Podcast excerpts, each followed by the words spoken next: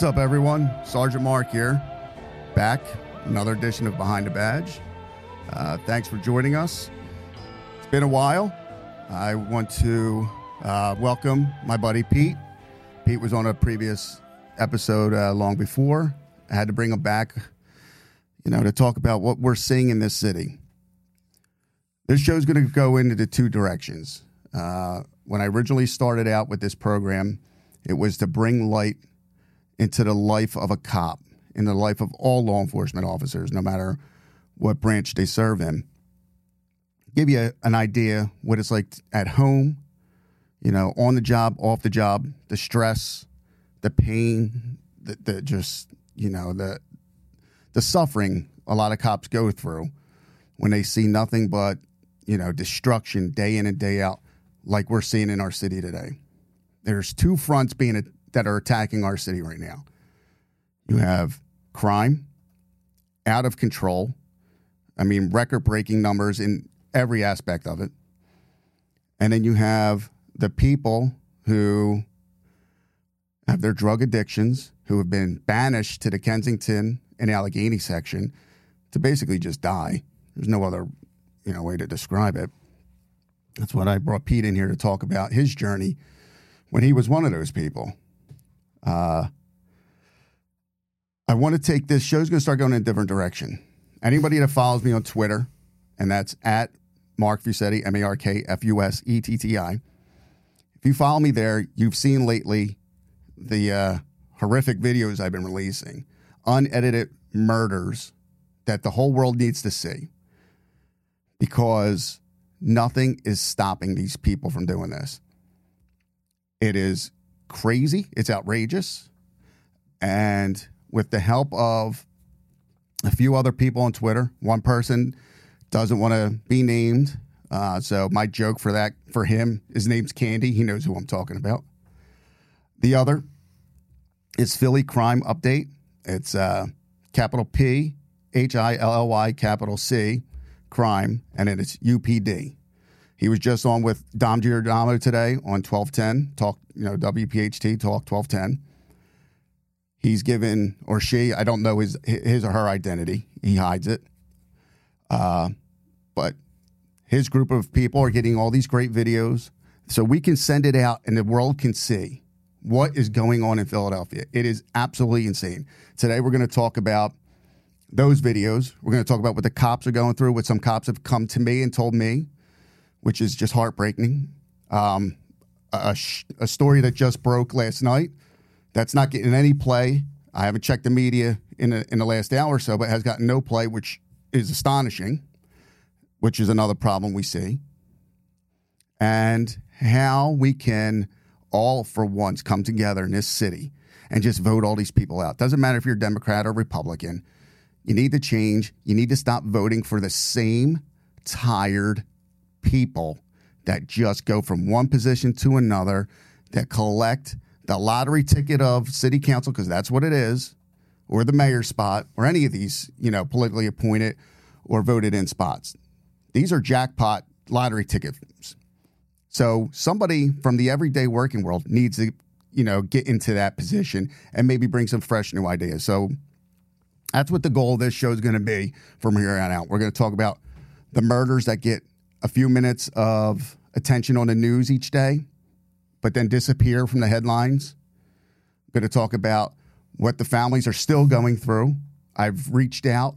Hopefully, in future episodes, I'll have some victims' families on here to talk about their loved ones that are senselessly murdered, senselessly murdered for many times no reason whatsoever.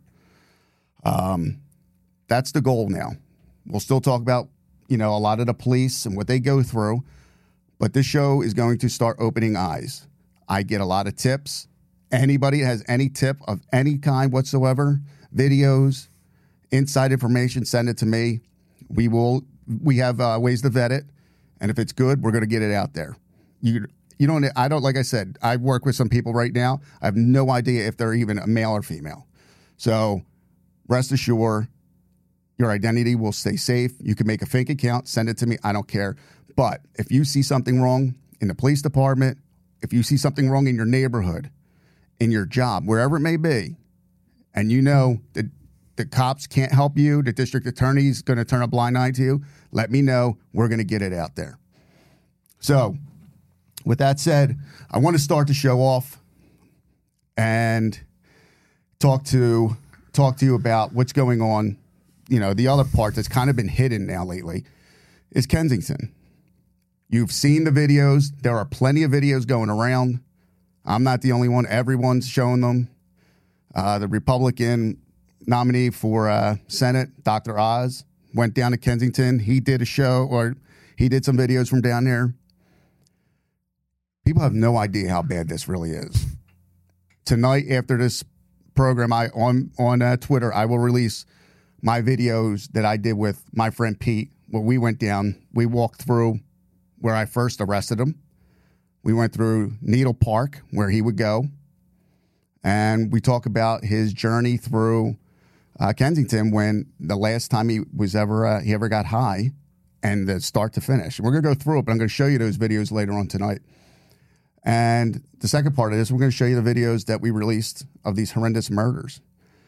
You know, hopefully something changes because the attention's on us now. Everybody's watching Philly because of this Senate race. So we're going to take the opportunity to shove as much of this down everybody's throat so you can make the right decision when you go and vote. And then hopefully the right people come in next year because there's going to be a whole new slew of people running for city council and the mayor next year. We can't let this you know, disappeared on November 9th. We need to stick with this all the way until next year's mayor race. So, with that said, my brother Pete, what's happening, my friend? Um, I'm well. How you doing? Good. Yeah, well, I'm well. So, for anyone that's new and don't feel like going all the way through the old, um, you know, the old shows, Pete and I grew up in Frankford on Kensington or um on Granite Street in uh, the Frankford section. Uh, Pete, Pete's older than me was my old head basically, hmm. and you know, showed me the ways. There was a day where you and I uh, ran into each other later in life. Yeah, and you weren't having such a good uh, nah a, a good time in life there. So let's go from the beginning. You're a recovering addict, went through hell and back. Take us on that journey. So I remember you like I said, growing up, we all played sports together. We hung out. I remember you uh, got into the pills, and then mm from there, you know, blank hit the fan. Yeah. Take us to that. You know, from when you were just hey having recreational, popping a few pills on a weekend to um. Yeah. All right. So go through. Um, I look back at at like the situation and the circumstances that I was in the people that I was around, that I chose to be around. Um, and it like it just naturally progressed for me. And the thing was, we were all together and we all did the same things. Just that, you know, when I ate uh, Percocets for the first time, um, I had a re- different reaction than everybody else. Um, and that just led to eating more and more of them. Um, started pulling away from all the friends that I had my whole life up until then, you know, you included. Um, once I got away from that and I, I started to migrate to a new set of friends that were into the, you know, at least that or, or even worse, um, you know, it was a natural progression for me to get to, you know, per, I was eating a hundred a day. Like it cost a lot of money. So it was way cheaper. How long did it go from when you would just do a, a couple on a weekend to Perks. all of a sudden now you're doing towards the end a hundred plus. I mean, six months to a year, probably. It, it wasn't long. Every time I ate some, I had to eat more the next time, and I just when. So I, I now I remember those days. Not vaguely. I vaguely remember those days because you know you had a family. You know, I I moved away. We moved out of that area because it was turning bad. Mm-hmm. Um, what year was that? I want to say it was like uh, 99, 2000, something in that area. Because I know by the time I got married, I was a raging, raging perk addict. So, and that was 2001. 2001. So let's go there. Right. 2001, you're doing the perks. Mm-hmm. 100, you said? I mean, I was eating a lot. Whatever I get so, my hands on. Now, for anyone that don't know, what's a hundred? What's a perk? What's a Percocet? Like What, like- different milligrams? Yeah, five milligrams was the ones I was eating, Okay. and 325 milligrams of aspirin each pill. Wow. Yeah, it's 32,000 mil- milligrams of aspirin. I was putting in my stomach every day. That your stomach doesn't dissolve; it just piles up in your stomach. So that's crazy, Right. Right. and that doesn't even get you high, right? Or The aspirin? no, no, no, not the aspirin. I'm talking about the perks. Yeah, Like when get- you're when you're taking that many, how long do you get a?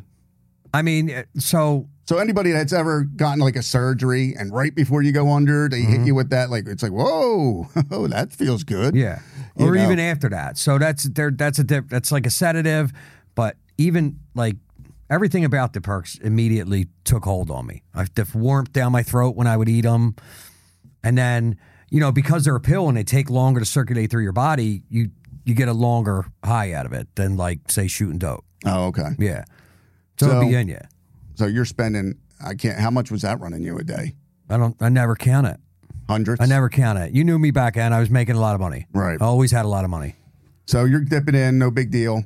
Now all of a sudden, this just isn't working. I mean, taking a hundred pills a day. Yeah, and and I think like there was a couple things that happened. Like it went from perks to, to like oxys. When oxys were out, when oxys first came out, dude, they came out with um 160 milligram.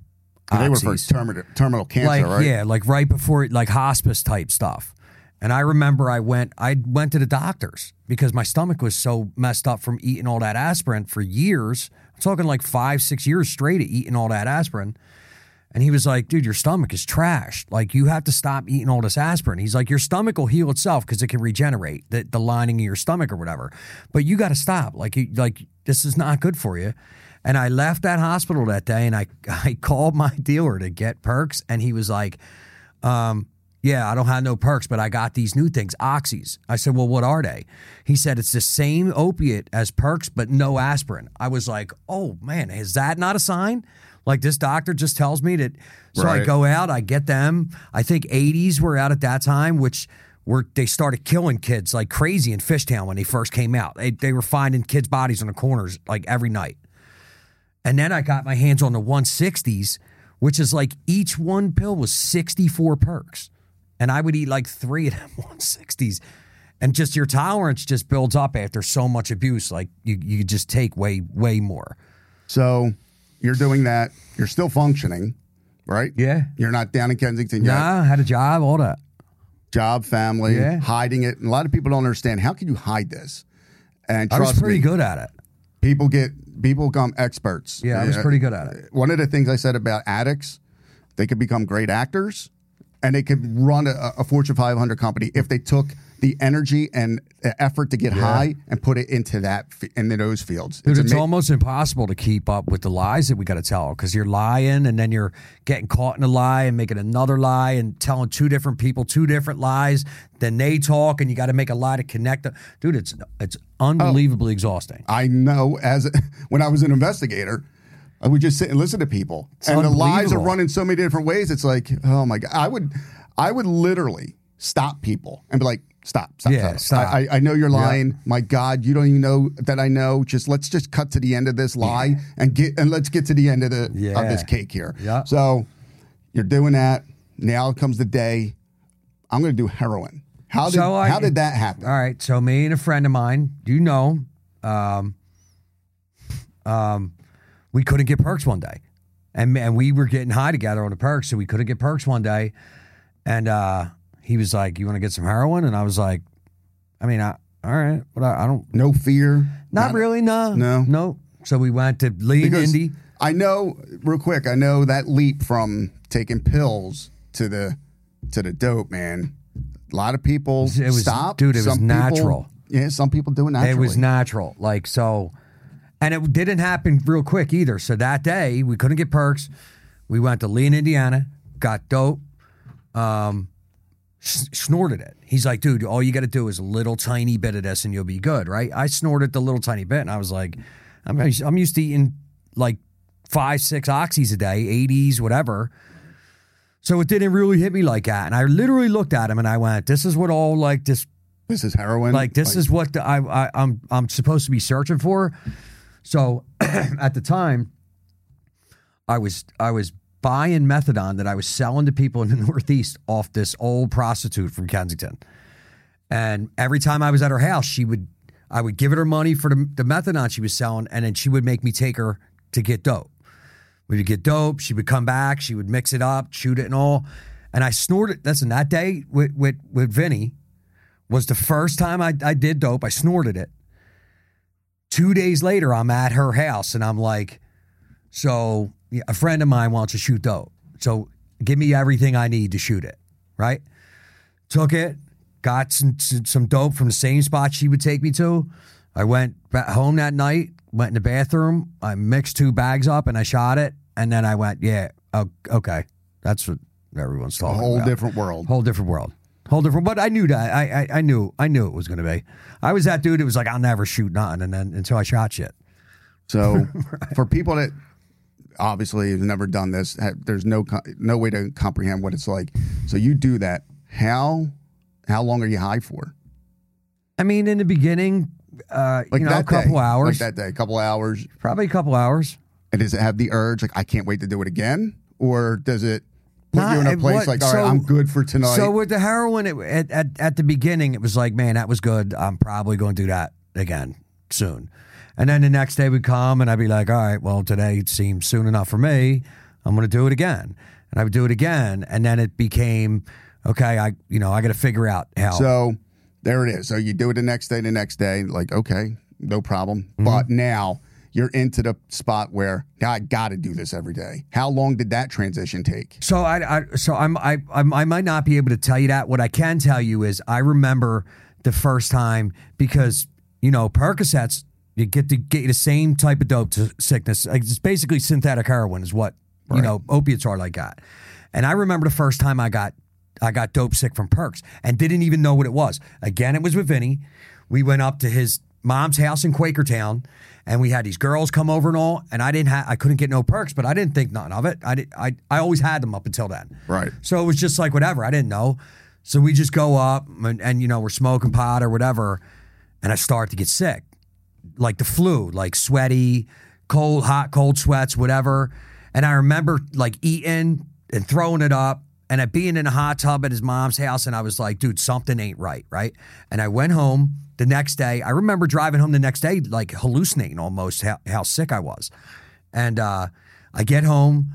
I just think I got the flu or something like that, right? And I just, my dealer called me, said, Yeah, I got perks in. I said, Yeah, drop some of them things off. He came over, dropped them off, and I ate them. And within five minutes, I was fine. And I thought, fast. I thought to myself, Okay, all right. I see So what. now you know how it is. Yeah, And so this is- now- again, before you can pull Google up on your cell phone and find cra- out what the hell's listen, going the on. crazy with me. thing is, normal people would be like, "All right, this is bad. I got to, I got to chill out." I was like, "Okay, I just got to make sure that I have perks every day. That's it." Well, that's not you. And this is how everybody, Yeah. when they get to this point, this is what they all think. So Right. now you've experienced dope sick. So so again, when I started when I started shooting dope, I already had in my head, I felt what it was like to be dope sick from perks. I know that if I start doing this heroin every day, if I take this to the point where I'm going to be dope sick, it's going to be 10 times worse than that was, even not having having dealt with it yet. And I would probably say that the first time that I was dope sick off of heroin was in jail, was getting locked up. Now the weird thing about that, because I was talking to my daughter about it today, the weird thing about that is like if I'm dope if I'm dope sick on the street, right? I'm I feel like I'm gonna die. I'm gonna die. This is the worst thing ever. You know what I mean? Because my brain's telling me to no. Listen, there's all, something's gonna come up. Something's gonna happen. You just got to make it happen. Your brain's telling you just figure it out. Figure out how to get money. Figure out how to how to get back weed. You know, to dope so we can get well. In jail, you know you're not getting it. At least when you're getting processed in, you know you're not getting it, and you're not as sick. That's what I'm saying. It's it's a lot of the brain Okay. telling you like, all right, listen, man, we know we ain't getting this. We got to go through whatever physical stuff's going to come with this, but we know we're not getting it. So let's just get through this. It's like your brain's having a conversation with your body, and it makes it easier. And I'm telling you, every time I was dope sick in jail, it was not nearly as bad as when I was on when the you street. were on the street. Yep. So you you start the heroin, you get high, but that doesn't last long, right? So I know for a lot of people that we arrest, when we locked them up, they weren't afraid of going to jail because it's jail. They were afraid of that story right there. They're Yep. afraid of being sick. Yep. And they they would tell me, after a few weeks, especially once the new people, once they first start, like you, Yeah.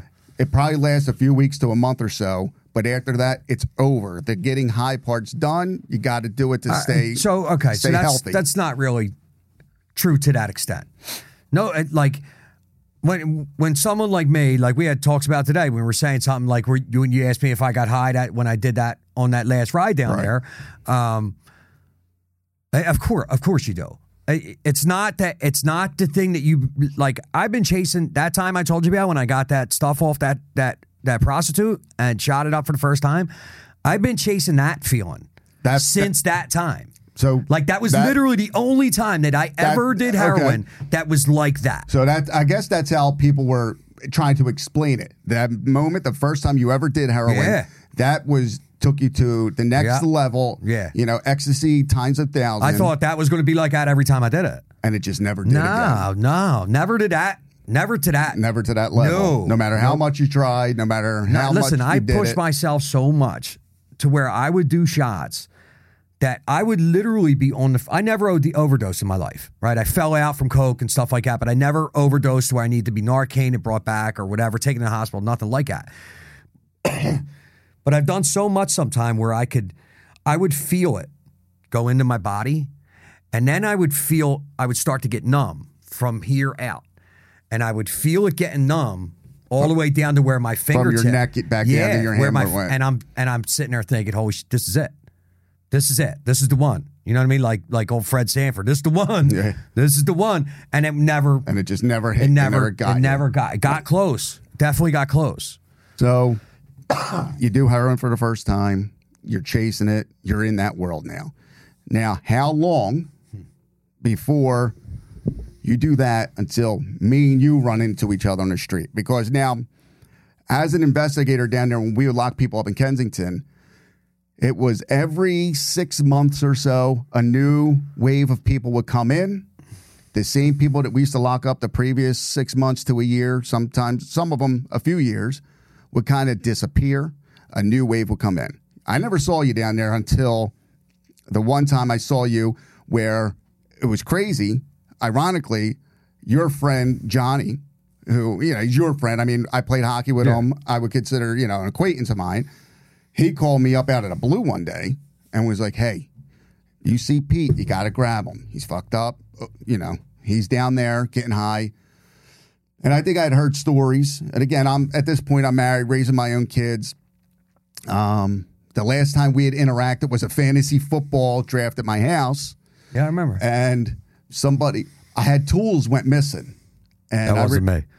That definitely wasn't me. No, it was. You told me. Did I? Yeah, yeah, you told me. Ah, what a scumbag. it's all right. So, but we, I, everyone was like, no, it was this other guy. It was definitely him. Someone I didn't know. I was like, yeah, son of a. No, it was definitely him. No, we, no, it's, I, we, we discussed it. It's all right. I'm not trying to throw you. It, it's fine. You, right. you did it. You, Yeah. You know, you can just give me one back. Um, and I just remember that night I didn't think you or anything, and that was it. That was the last time we even interacted. So what year was that, you think? Um, so it had to have been 06, 07? four, The earlier maybe than that. five. Okay, so at that point, I wasn't in the warrant unit yet. So So definitely 04 ish to right. 05. So at that point, I was probably only into shooting dope for two and a half years, maybe at that point. okay. So it was definitely after I got separated from my marriage before I started shooting shooting dope. Right. Well, So- and I remember. So what happens is the point is, you kind of drift off during the fantasy football. You kind of disappeared, And I was getting them tools. I see. yeah, and you're gone. So I don't hear from you. So it's a couple years now. I'm into the warrant unit. Um, I remember I'm on the weekend unit, so that had to have been, and I'm a sergeant, so it had to have been oh, late 07, because that's when I got promoted. Or no, I'm sorry, I got promoted in 08. 08, I become a sergeant. I'm driving down Kensington. Johnny had just called me. So that that uh, that was 2010 when that happened. What the second one? Well, we I we we encountered each other twice. The- so the set that you only arrested me once, right? Twice. Did you? Yep. I don't remember the So, first time. the first second- time- yeah. The first time I get you was in uh, probably it might have been 10 for both of them because they were quick. So I lock you up. I don't remember where the first the first one was down towards Tioga a little bit. Get you there, arrest you. You're like, you know, come on, man, whatever. And I was like, dude, I got to take you in. I can't let you die out here. Just not going to do it. I take you, drop you off. That was that one. You come to my house, Right. Like six months later, jacked. Yeah. You knock on my door. I look out, and you're, you had to have been two twenty five, Yeah. pure muscle, all solid. I was like, holy shit. We talk, get a big hug. You're like, I'm doing great, the whole nine yards. I don't hear from you again. Your mom calls me, uh, probably a year or so later, and says, Do you, "Can you find him?" Really? But I know mom always believed you. Your mother always believed all your stories because she's like, his PO is screwing him over and this, that, and the other. And I don't want him in jail. I think your daughter was pregnant at the time. Or your daughter? Am I? One Yeah, of your Kayla. Kayla. Okay. I believe she was pregnant, So that was 2010. Yeah. about to have a about to have the baby, I believe. And your mom wanted you out, not in jail for it. Yeah. Um, so I was like, okay, Johnny calls me again. Got to find him. This is when we're at Kensington and Somerset. And on the videos that I will release later on, you will see the interaction that we had, you know, Kensington and Somerset when I had to finally arrest him again, the world you were living in down there. And I remember driving by, I see a guy duck down, yelled at my car behind me. I said, You got to grab that guy. I believe you got in somebody's car. no, I went in a Chinese store. Did you? I thought you got in somebody's car. No, I went in a Chinese store. Got you. And you're like, dude, come on. I was like, Pete, I, I can't do this, man. You got like, and I called Johnny for you. Mm-hmm. I was like, Johnny, I got him. You want to talk to him? Johnny talks. He's like, yo, you don't got to live this life, man. People love you. People care. Yeah. And, you know, off, you know, off we go. And I still, the funniest thing, and nothing was funny about that. But one of the funny thing was there was some girl there who was him. I don't know who she was. Well, one, she started yelling, P or Razor. They were going, Razor, I love you, Razor. I was like, shut up. He don't love you, man. Uh, nope. I was like, this guy it wasn't on heroin, would not be looking at you. No. Trust me. And off. And that was it. Now, that was our interaction, but they were only two times. Yeah. You were down there for a while hiding. You were one of the people that was able to slide around Yeah. tell everybody what you saw. I mean, the horrors of, you know, how many people have you see die? Uh, more than I can count, bro. I, I yeah, I wouldn't even know where to start. You told a story before how a guy died in. Uh, now, look what you guys would do: go to a crack house, an Right. abando, we Yeah. call them. Go in there, shoot up Yeah. a bunch of yous. Yeah. How many times somebody would drop dead there? I mean, my, that I know about, like that I'm for sure about, like that one, that one chick, Darlene. That was bad, but I, you know, again, I didn't really care. Um, And then people And would then- like rifle through their pockets. oh yeah, yeah, Try to rob them. Yeah, nobody's calling nine No one's one. calling No one's telling. 911. Yeah, no. I mean, it was just, dude. You, I'm try. I try. So when I try to explain this to people that can't um, understand, like, like if you look at the people down in, at Kensington, if you just uh, like uh, whatever, and you walk down to people and and talk, or just even look at the people, right? You look in their eyes. I can almost guarantee you that the look that most of them have down there in their eyes a- almost all day is the same look you'll see at someone if you could catch them right before they kill themselves. Do you know what I mean? Because there's just no hope. There's nothing, dude. There's no like I I feeling wise because I didn't feel I didn't feel nothing. I didn't care about nothing either. I, I was numb to everything, but it, like when I look back, I can I can remember like at the very least I was I was comfortable. Like I if I if I was a junkie at 70 years old in Kensington, as far as I was concerned then at that point, that's that's just that's what it was. Or if I died and they found my body in an abandoned house, like that's the way this was going to be. That's the way it's been going You my whole no life. fear of any of that happening. It's no. just okay. Well, that's Yeah. what it is. That's what it is. No yeah, it's deal. even to the other end of it to where I, you know, again, like I've never really considered myself like actively suicidal, but I was almost certain that like my kids and, and everybody would be way better off if I died. They would all be sad. It would be horrible. They would get over it and they would move on. But it, it was it to me from down there, even the little bit that I could think about it, like they um it would have been better to me torturing them for the for the rest the and rest that's of what the a lot time of I people. stayed alive. I, can't tell you how many parents had told me that when I would lock up their loved ones. Where I had one guy, I still feel, to this day, it's one of the stories that just sticks with me. It wasn't even a major issue at the time. Me and my partner, we pick up these two girls. Both of them, at one point before the drugs, were beautiful. Yeah. you could tell they were just gorgeous women. We have them both in our car. The one girl has AIDS. Her dad would call us. He would call me on my work cell phone. And be like, can you find her? Her medicine's here. She's got to come up. So she would go up, take her um, HIV medicine, and, go right head back down. and just go back down. Like her kids stayed with the dad. Mm-hmm. Dad stopped chasing her. He had told me multiple times, I want her to just die so it ends So it. it's over. He's like, I love her, but I see the pain and suffering. And but then two minutes later, he's telling me to make sure she comes up Of to get her medicine. dude. Which, but we're driving, and we have both girls in the car.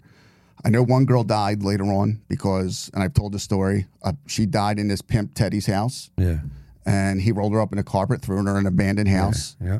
Cops found her with her face Eaten by uh, rats. Eaten by rats. Uh, it- Uh, that still pisses me off to this day. But we had both girls in the car. Me and my buddy Bill are driving them up to the prison on the way. And the one girl, uh, uh it, it, it hurts still to this day. We had the radio just playing. We're not talking, just it's just a normal drive to the prison, the prisoner drop off. And she starts crying. And I'm like, oh. I'm thinking, because a lot of prisoners would do this, they're going to play I'm hurt, sick. So we had to go to the hospital Yeah. because they knew if we didn't want to go, we're cutting them loose. Mm-hmm. And I was like, what's wrong with you? And she just fuck bawling. And she's like, I was just literally thinking, we're all driving, we're quiet. We were just laughing, joking in, a few minutes ago that we were just going out to the bar, the four of Yeah. us. We were going to go get Normal. drinks Yep, just normal. we were couples hanging out together and she's like i'll never have that she's like it's impossible she's like i can't have it Yeah, the other girl's not. like i can't either I, I, I can't believe and i was just like oh man that one hurt i was like god But that's what I was talking about before about like, you know, I can go down and talk to all, them all day long, everybody down there, and say, listen, trust me, you don't have to be down here. I know you don't have to be down there because I'm not down there, and I was, da- I'm just, I was just like you down there, and you could say that forever, and no one's going to listen until. Like you almost got to find a way to to make them feel what it's like to be able to get out of well there. th- th- you say that so we're going to jump forward you've lived down there you went through it uh, tonight on my twitter feed i'm going to release the video of the car ride your last moment Yeah. your last time you ever got high. I'm going to save that. So if you want to check that out, again, follow me on Twitter. I'll have that whole video. We're, we literally drive the entire route and from start to finish. Yeah. So you're clean. You've been living a normal life again. Yeah. Your kids are doing great. So we go back down to Kensington today. Now you've seen all the videos, and you. I told mean, I've me driven through there numer- right. You've numerous driven times. through it. It's Yeah. a thousand times worse now than it was when you were course. down there. Yeah. What's going on down there? What, what what can be done, in your opinion, So again, like, you know, dealing with full blown junkies and active addiction, right? Is it's tough, man, because um their brain is geared to not to do whatever just to make sure that they're they don't have to stop doing drugs. Whatever that takes. So it's really hard to do that. But and we jail talk sometimes? so uh, maybe, maybe. So again, you can go to these fellowships and AA and all, and they'll tell you that that stuff won't get you clean. Jails, institutions, death, whatever. If I didn't get arrested this last time, I probably wouldn't have got clean. Right, when I did, clean. especially right. Um, they say you can't get clean for other people. I did. I know I did. I I know I did because when when I and I didn't really decide to get clean until I was already clean for a couple weeks, where I decided, okay, I could probably do this for for for good. Um, but like I didn't care enough about myself to get clean for myself. There's no shot. I didn't care because I, I, I just I'd be a hypocrite if I told you I didn't care if I lived or died when I was down there, but cared enough about myself to get clean. I thought my, my family would be better off without me.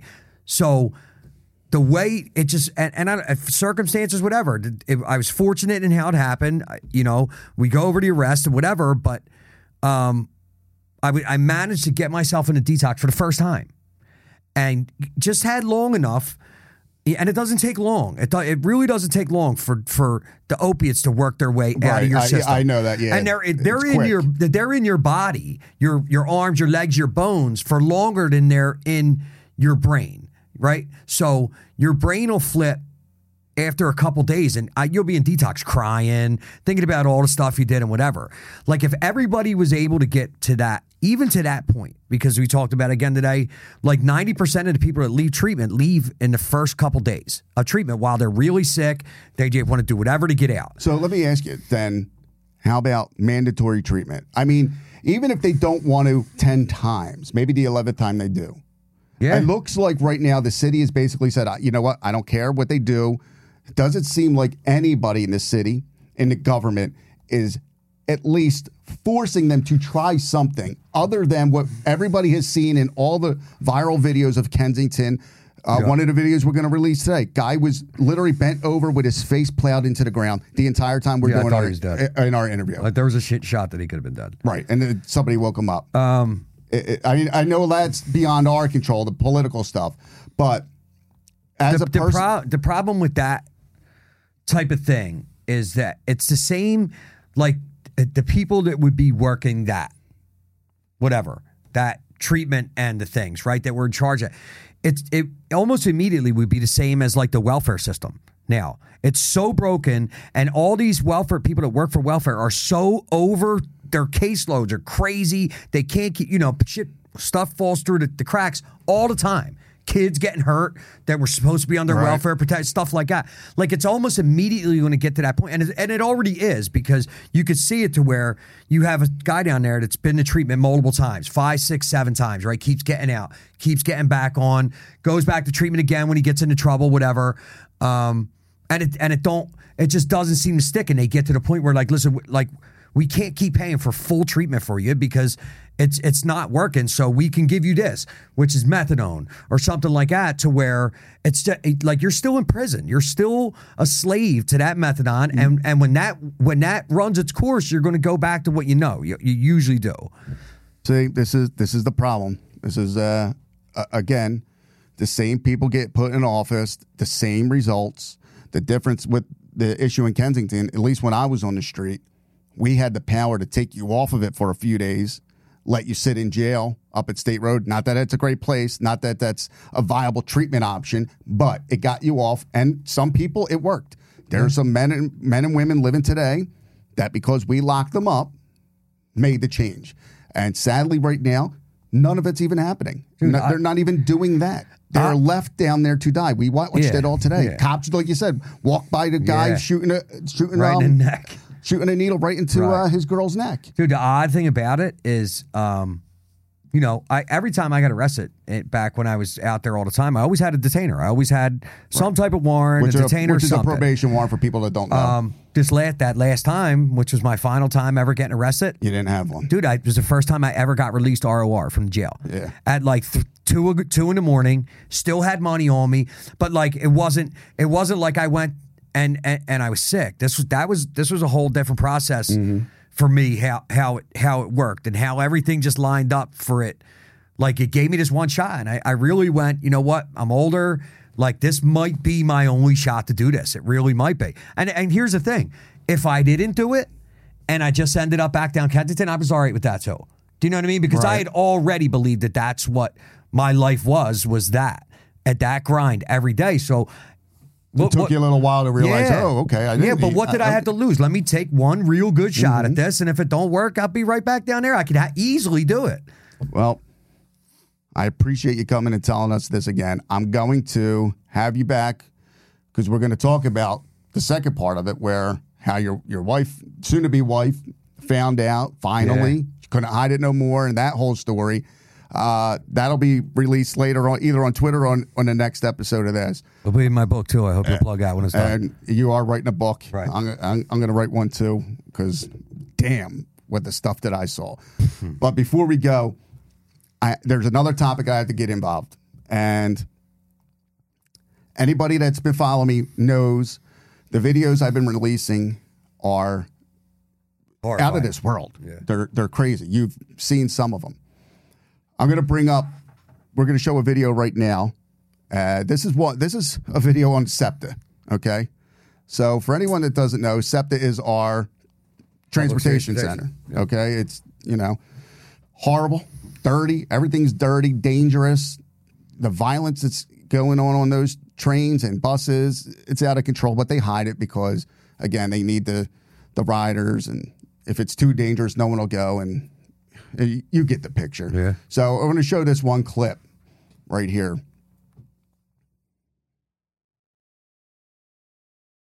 Now, guy's just sitting there, gets off, they get into some argument. There's a mother and a child, two moms, two children, right there behind him, shoots, Shoots away. Boom, he drops down, dead, shoots him, goes to pick up his school bag or whatever, walks by him again, executes him. Boom, boom, boom, right in the head, runs off. This is unbelievable. This guy was later caught a couple days later, wearing the same clothes, had the gun on him. But this guy's not afraid to drive to do this. No. These people right now are not afraid at the drop of a hat to pull a gun out and just shoot you. Right. They're not afraid to go in stores and rob them because they know they have a chance to Not beat this, yeah. to either not get caught because somebody's not going to show up for court, or if they do get caught, the district attorney scrutinizes the cops so much on that case that he is looking for just a, a reason to say, I got to throw it out because the cop didn't do this or that right. Yeah. So, you know, or the third part is, you know, he just beats it. Yeah. So they are not afraid to commit these crimes because they have a one in four chance Getting away. of getting away. They have great odds. Where you and I, if we go out and do that, we're done. I'm going to jail. You're going to jail. I'm turning myself in, actually. Probably. now, the uh, the guy running Fetterman, John Fetterman, who's running for state, you know, um, for Senate. uh, U.S. Senate. He wants to give people like him a second chance. So if he were to get arrested, sent to jail for murder, he wants to give him another chance at life later on. Do you think that guy that just executed that man, and from from what I understand was an argument, just a random argument, does he deserve a second chance in life? If you think so, God bless you. But we're going to show another video because if you believe that one, hmm. that one right there deserves a second chance, then you're going to believe this guy does. Now, watch this video. This is crazy. There you go. He's shooting him, shooting him, sh- stands up, shoots him again, head bounces off the ground. Christ. Now, where you see the video, the guy had already been shot multiple Yeah. times running from a store. No arrests have been made in this case. There is a $20,000 reward sitting out there. I spoke to one of his neighbors. They liked the guy. He was a great guy, apparently. No problems with anybody. Uh, gone, done, murdered, assassinated, right there. Do those guys? Do you think they deserve a second chance in life? I don't care if they were 16 years old that did that. You Yeah. forfeit your right to living a normal life once you do something like that. That is crazy. yeah, it's bad. Philadelphia is nearly nearing 500 murders again. We're at 460 something unofficially. Uh, we are definitely over 500 murders when you count all the suspicious deaths that the cops are forced to hide. Okay, something has to change. With the the mayor's going to change next year, but all the city council people that are going to resign and run, for the exception of David O, I don't know if he's going to run or not. He's the only city council person I would even remotely attempt to vote for. This guy's been pro police. He knows what they need. He's always had their back. All these other city council members, if you vote them in, it's going to be the same exact people getting the same exact results. You know, the definition of insanity. Yeah. Philadelphia is the new definition of insanity. Right. Doing the same thing over and over and over, but expecting different results. Doesn't doesn't work. No. the, the the the cops need help, and this goes into a second part of of uh, what I want to bring up. So I had a an officer call me. I won't say if it's a he or she, because a lot of these cops are afraid to even talk about the problems because their sergeants are looking to jam them up. The sergeants, lieutenants looking to jam him or her up. The lieutenant's captain looking to jam them up. The captain's chief inspector or inspector and chief inspector and deputy commissioner. You can follow the, the footsteps all the way up the ladder. They're all looking to jam each other up because this unqualified absentee police commissioner has no idea how to run a proper police department. I wouldn't let her manage my McDonald's. But yet she's in charge of 6,000 officers, well, less than 6,000, and thousands more civilians. She's in charge of all of them and is absolutely horrifyingly underqualified, and it shows. She's been here since 2020, over 1,500 murders under her watch. Since 2020, over 1,500 murders on this police commissioner's watch. Her job is to screw the livelihoods of her officers. Management supervisors are told to put paper, that means to write somebody up, for any infractions whatsoever. So that way, if they want to try to leave Philly PD and go to a township where they'll make double the money and 90% less stress, they can't do it. She has put the fear in all these long-time supervisors from deputy commissioners down who've spent 20, 30 years in the departments. But if they screw up, she's going to try to fire them. They lose their livelihood. This is what the cops have to deal with every day. Officer calls and tells me they had a trip planned for six months, put in to go see a graduation, to go see their kid graduate, and it was denied a week before they were supposed to go. The officer broke down telling me the story after he or she had broke down to her superiors eh, begging for this not to happen. Luckily, by the grace of God, there were some pull, strings pulled. That person was able to go see their child. But this officer isn't the only one.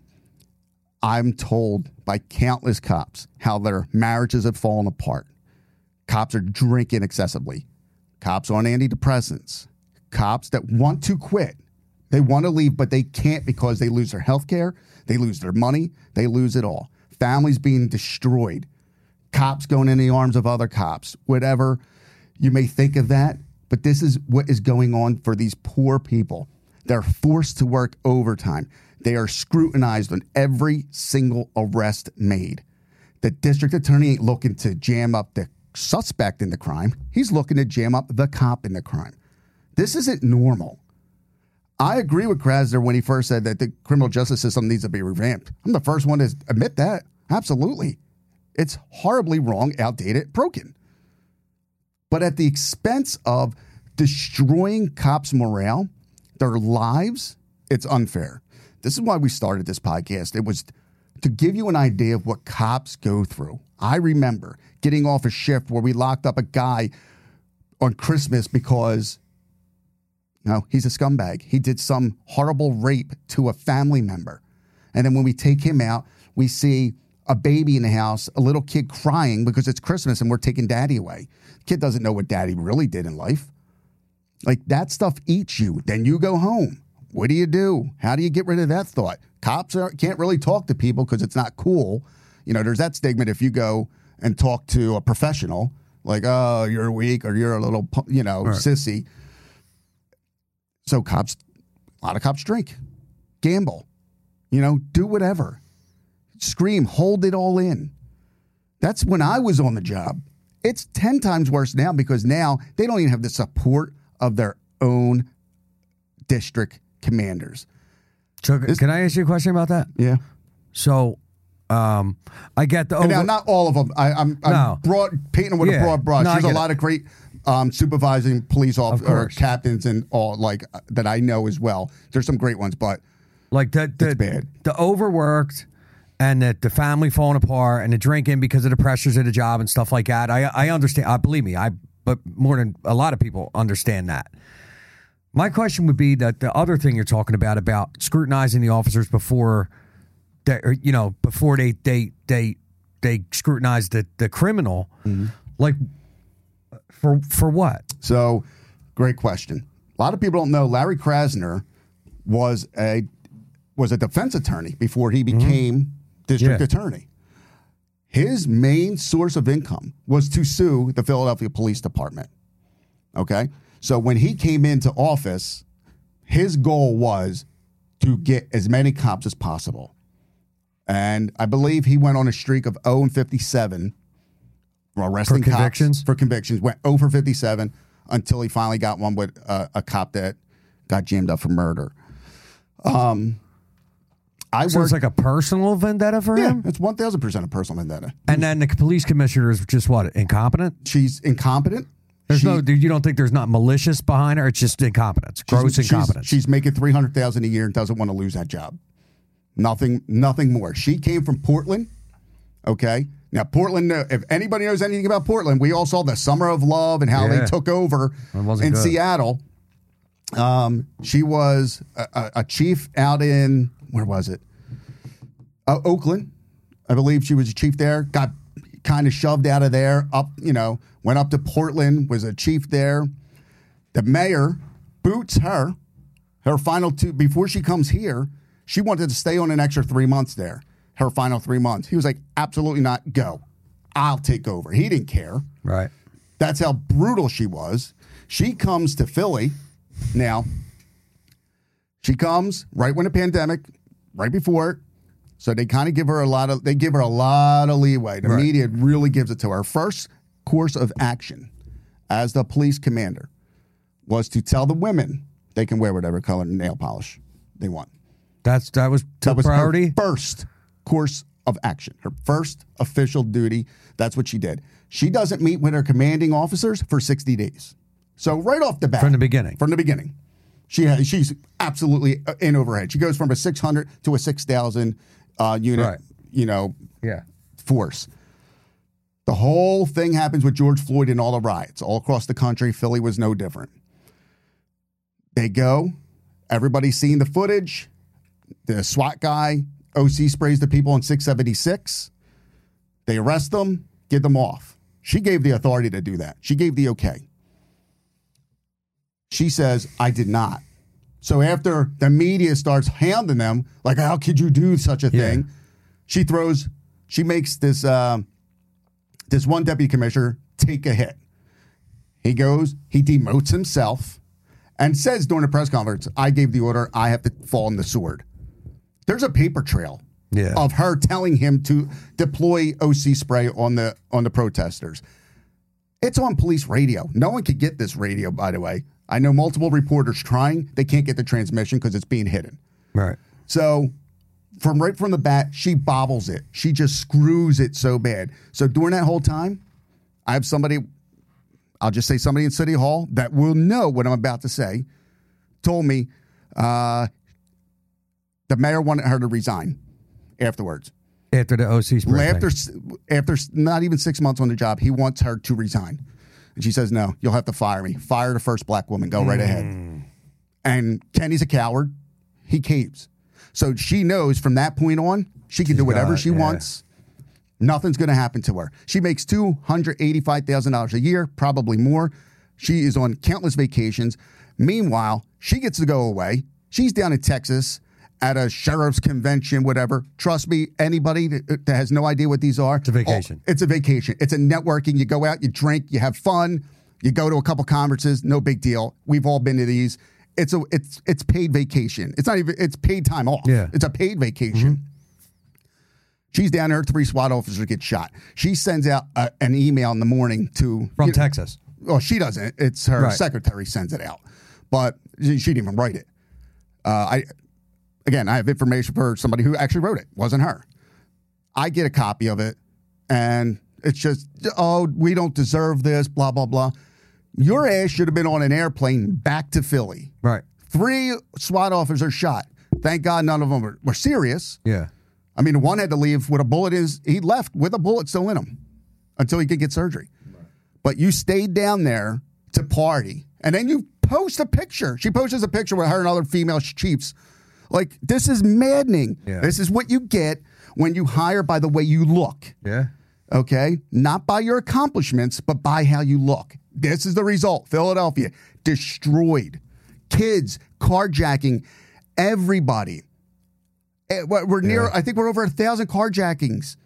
Ten years ago, you would have maybe ten You even know what carjacking was. It wasn't even a term. Right. People going around stealing everyone's catalytic converters. When you call the cop, and that's a three thousand dollar hit to the everyday Yeah. person. When you call the cops, they take a report and they will Do tell you nothing's going to happen. Yeah. Sorry, you are SOL. Nothing's going to happen. That's where we live. The two videos we just showed. This is normal. Yeah. It is happening in West Philly, North Philly, Kensington. And it's those people. Northeast. It's it's creeped up in the Northeast. It is now creeped out of the city. Yeah. Bucks County, right outside where I live. Feasterville, Lower Southampton, Upper, uh, you know, uh, Northampton. The Wawas are now closing at midnight to 5 a.m. because they are afraid of their employees getting robbed at Yeah. gunpoint because it's been happening. Because now they're like, oh, I'll just run outside the city, rob them, get right back in the city because they don't think the cops will come in and do anything. Yeah. This is what Krasner has done to our officers, to our city. He has destroyed it.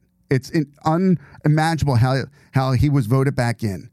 But you don't have to do that next time. There's going to be a whole bunch of people in city council that are going to resign and try to run for the mayor's seat. People, whoever those empty seats are, get someone get in there. You hit the lottery ticket for once. Come in with some fresh ideas. You make the 150,000 a year. You make the lifetime benefits that come along with it. You get the free car, the free gas, the assistance, all the perks you can think of of being a, a city official, elected official. Go do it. Because these people don't deserve it. And if you keep voting them in, you can't complain anymore when you get the same results. That's that's it. That I, I don't know what else to say anymore about it. This leads me to the last thing I'm going to talk about. Remember, we have all these murders still going on. I am getting a list from a source. How many murders from last year are actually solved? How many are there's no shot? Or how many do they have where they know they have a suspect, but they can't get cooperating witnesses? I'm going to hopefully have that soon. I'll release that on Twitter the second I have it. But I want to end with the show with this. There's another law enforcement. There's another law enforcement unit in this in this city of Philadelphia. That's the Philadelphia Sheriff's Department. This department, now there's some good, some great men and women that work for them. This has nothing to do with them, and I'm sorry if any of you do get offended. This unit should be banned, should lose all certification. This unit should be should have its leaders thrown in prison. It is a disgrace what goes on in this unit. Early last, or is it uh, last year, a report came out that they just lost 200 some guns. Right. Lost, stolen, they don't know, gone, who knows? Like, wait, what? That's a law enforcement agency? Now, if this wasn't a political, now sheriffs of Philadelphia get voted in. If this was the police department who lost 235 guns, Yeah. Krasner would raid Yeah. the somebody's going. headquarters. Somebody's going to jail. Yeah, people would go to prison. Yeah. I get a source. You know who you are. You don't want me to say who you are, and I won't. Okay. All right, Candy. it's a joke. He or she will know what I'm talking about. And uh, two deputies were arrested last night by the FBI or by the feds. Not sure if it was the FBI or DEA. Uh, allegedly for Somebody's guns. selling guns. Them guns. I don't know. Don't know. I have no idea. But it's drugs and guns related. One of the people confirmed who was arrested was the previous sheriff who was also under investigation, who also had multiple sexual assault or sexual complaint lawsuits against him that the city paid out. Okay, great job voting that moron in. Uh, Jewell Williams, guy couldn't read to save his life. When our unit, when our warrant unit merged with the sheriff's unit, he came over, had to swear us in. The guy came in with a girl I thought was a stripper. She was literally wearing a cut off silver glowing dress that you would wear at a club in New York. Starts reading to swear us in. He had to read this whole thing. He couldn't read half the words. And I'm not talking about metamorphosis or something like that. I'm talking about the, uh. You know, it's like, wait, what, dude? Are you kidding me? This is now our boss? This is what, this is how Philadelphia votes this dude in? He gets his nephew in. When we're doing the whole merge, we all had to go to Penn State, those that wanted us to go. There was this backdoor nonsense. I wish the feds would investigate that, but I guess that's long over. That's long gone. His nephew was this kid who was just a complete moron. He thought he was he was buying seven hundred dollars shoes coming in. Look, I got seven hundred dollars shoes on. We're like, well, you make twenty bucks an hour. How the Right. hell are you doing that? We just thought he was a moron. You know, he was a perpetrator. He just Yeah. wanted to look cool. He gets in. Uh, somehow gets in eventually. Got booted out the first time they tried to get him in. Doesn't make it. Doesn't make the cut. Somehow, I don't know. I'm out, and now I'm gone. But he's a sheriff. Jewell Williams' nephew was arrested last night. He was one of the people arrested by the feds, allegedly for guns and drugs. The rest of the stuff that I've heard, I am not going to say until it is confirmed by them. But if it's true, damn. Hmm. That an FBI needs to go set up a shop in that office and really tear it apart Yeah. because it is a disgrace.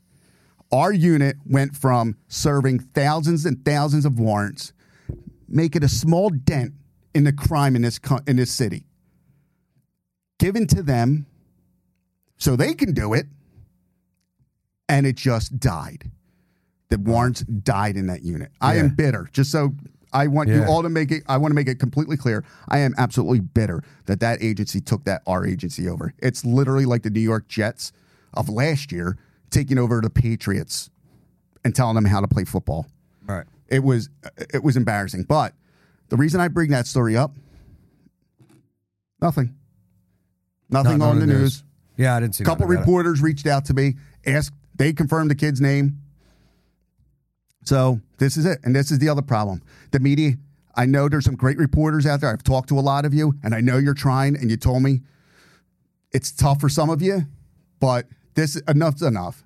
Come next year, there's going to be a whole a whole load of uh, seats opening up for a variety of offices in Philly. People, we got to vote differently. Doesn't it could be a Republican or it could just be a good normal Democrat. Doesn't matter who it is, but let's make some let's make some changes here. Isn't that part of the big problem though? That most people don't even like after they vote for the president or whatever, like they really don't take time to vote for a whole lot. Oh, yeah. like I, I bet I bet you a big percentage of the, of the city doesn't even know that they have to vote for a sheriff. Yeah, you're right. You know what I mean? And what happens is certain neighborhoods, a ward leader can go in and tell everybody who to vote yeah. for. Yep, and that'll they'll- win the election. and they'll go and do it just Yeah. because they're told and be like, oh, you might be able to get a job with that. If you go, you got to do it. And these people blindly just go and do it. Meanwhile, it's those people and their neighborhood that gets destroyed. yeah. As as bad as crime is in Philly, guess what? It ain't going to come up to Somerton. It's not going to go all, all the way up to Roxborough. The day it starts getting looking like North Philly with the violence in Somerton or Roxborough is the day it stops. Yeah. Because the city won't have it. Yeah. Because everybody in those neighborhoods can get up and roll. Mm-hmm. And once you lose your tax base, it's over. It's over. Yeah. All right. Everybody, I want to thank you all for checking us out again. I'll be back soon. Thank you. Check me out on Twitter. See you soon, Pete. Thanks, brother.